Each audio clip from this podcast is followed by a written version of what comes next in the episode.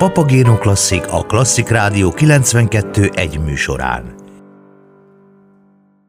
Budapestre érkeznek a legjelentősebb ma élő festő Gerhard Richter képei, amelyeket a Szépművészeti Múzeum Magyar Nemzeti Galéria mutat be augusztus 27-től november 14-ig a tárlat kurátora Bódi Kinga művészettörténész.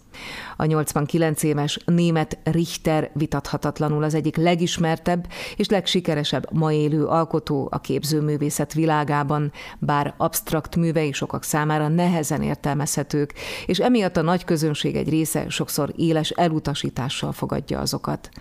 Ennek ellenére éppen ezek a munkái a leginkább keresettek a műtárgypiacon. A budapesti tárlat az alkotó minden korszakán átívelő közel 80 művét vonultatja fel, amelyek hazai és nemzetközi köz, illetve magángyűjteményekből érkeznek. A Gerhard Richter Valós látszat című tárlaton az 1960-as évek ikonikus fotófestményeitől a legismertebb kolorisztikus absztrakt műveken át a legfrissebb, a nagyfestészeti életmű utáni intim ceruzarajzokig lesznek láthatók művek. Különleges hangsúlyt ad a budapesti kiállításnak, hogy a jövőre 90 éves Gerhard Richter tavaly bejelentette, befejezte festészeti életművét.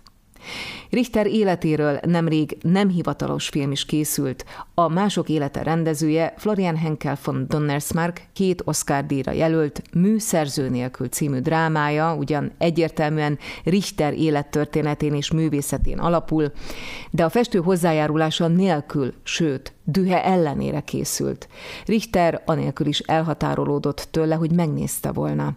Emellett jelenleg is látható a magyar mozikban Corina Belc 2011-es dokumentumfilmje, a Gerhard Richter a festő, amely munkaközben örökítés szólaltatja meg a sajtóval amúgy híresen szűkszavú Richtert. Richter a 60-as években egyike volt az első német művészeknek, akik számot vetettek hazájuk náci múltjával és annak nyomaival a jelenben. A 60-as évek végén kezdett absztraktokat festeni, a következő évtizedekben pedig a nemzetközi képzőművészeti világ egyik legnagyobb tekintélyű alakjává emelkedett. A milánói Dom teret ábrázoló festménye 2013-ban a legdrágább kép volt, amelyet élő művésztől aukción adtak el. 37 millió dollárért. Keves hallgatóink, az Óbudai Danubia zenekar augusztus 28-án és 29-én második alkalommal rendezi meg Magyarország egyetlen klasszikus zenei fesztiválját, amely kimondottan gyerekeknek, kisgyerekes családoknak szól.